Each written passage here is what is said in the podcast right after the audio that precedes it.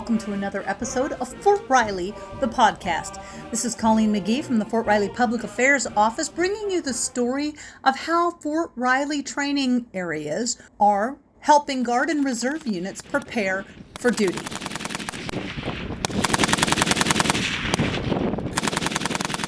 My name is Logan James Kelly, Specialist. I'm with Alpha Company, 2nd 134th Infantry Battalion of Nebraska. Okay.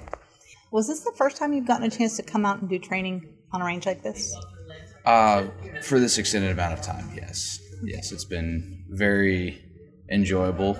I mean, it takes me back to training as an athlete. So just you have some highs, you have some lows, but ultimately the bonds that you create with the people around you has been just pretty awesome. So you guys are getting ready to deploy. How do you think this experience will help you as you go forward?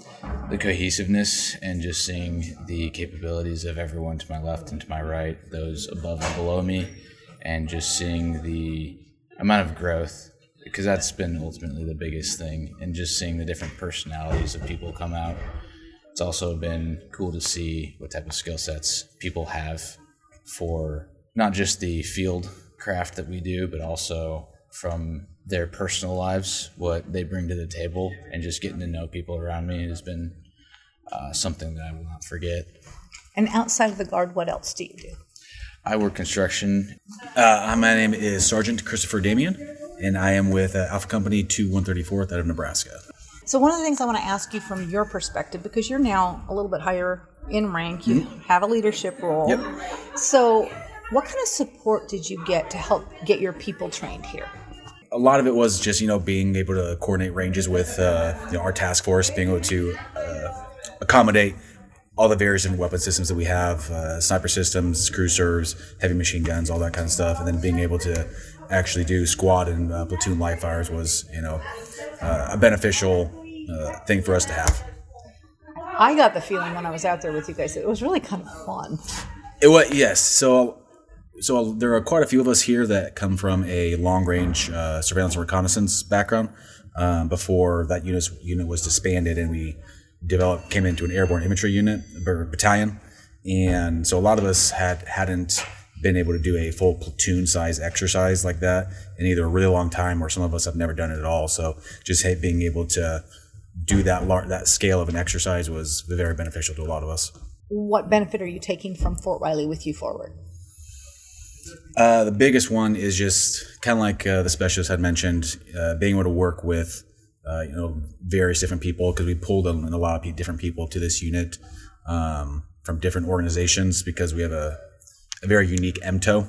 Uh, so we very we're very self-sustaining. So being able to work with different levels of uh, HQ, so like supply and maintenance and different uh, backgrounds, is very beneficial to see how their side their processes work and uh, just getting to be able to work with uh, some of the new new soldiers that I'm in charge of now, uh, developing them and see just like you said, learning their backgrounds and what kind of uh, skill set they bring to the table outside of just you know being an infantryman. So, And when you're not on guard duty, what who are you in the civilian world? uh, so I actually have a couple small businesses. Title would be I am the commander of Alpha Company, 2nd to 134th Infantry Battalion, uh, Airborne. Captain Dalton Bowden. So we're always happy when we get to come down to Riley. Um, you know, being in Nebraska, we get to spend a lot of time down here anyway, so it's kind of like a little home away from home for us. Um, we've always had very good relations with the range staff, the different personnel we've interacted with. Um, we've always been very fortunate uh, with the people that we've worked with down here. So what do you think were the top takeaways from this experience this time at Riley? Sure.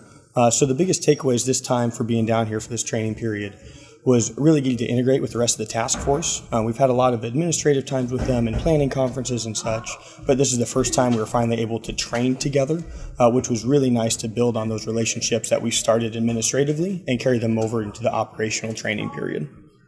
And how long was this training period? So this one for us down at Riley, we actually started on March 1st. Um, and so by the time we leave, it'll be a little bit over 30 days. So it's uh, it's been good to us, but we're definitely happy to go home as well. You guys are getting ready for deployment. Yes. So going forward from here, what are the key takeaways that you saw happen that are going to serve you well as you deploy forward? So I think the biggest thing that'll help us as we deploy forward will be those relationships that we built. Um, you know, being able to go back and forth and know the person on the other end of the phone or on the other end of the email makes all the difference when you're trying to work together, especially if you're at different locations. What was the funnest part of the training out here? uh, personally, I think the funnest part of the training out here for me was being able to see everybody start to work together. We were pulled from a lot of different organizations within the state, and this was really the first time they were able to go to the field together. So seeing those different relationships and all the, the cogs of the wheel start to come together um, was really nice to see.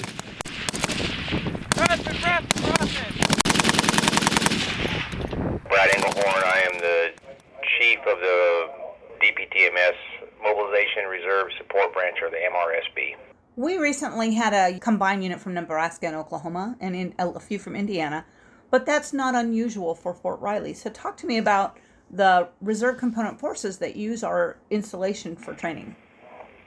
So, we average on a good year anywhere from 17 and a half to 25,000 soldiers, Compo 2, Compo 3, which is National Guard Reserve so we have, or we coordinate, um, because they don't have a range access or range request access, RFMSS.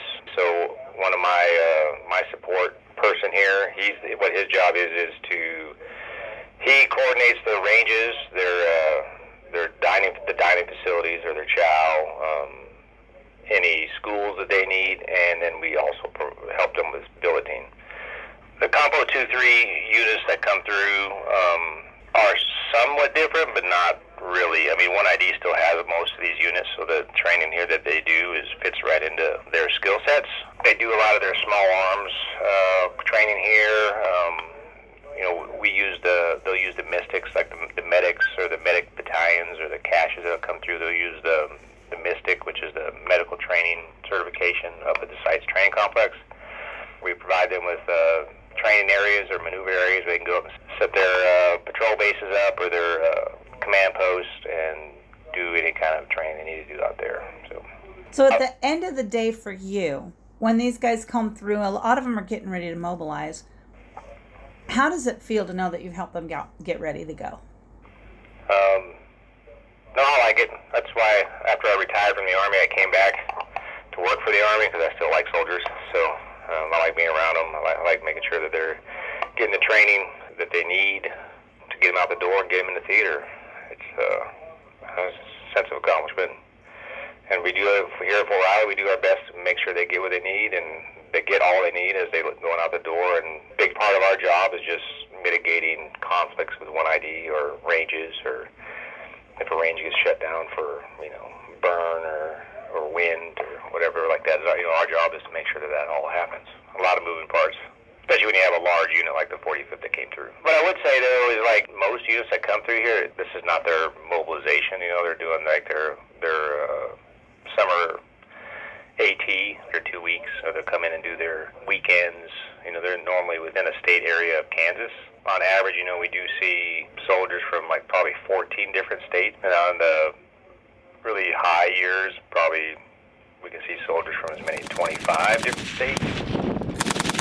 With more than 91,000 acres of training area available, these Guard and Reserve units get an opportunity to come together from several locations and train face to face and build their teams.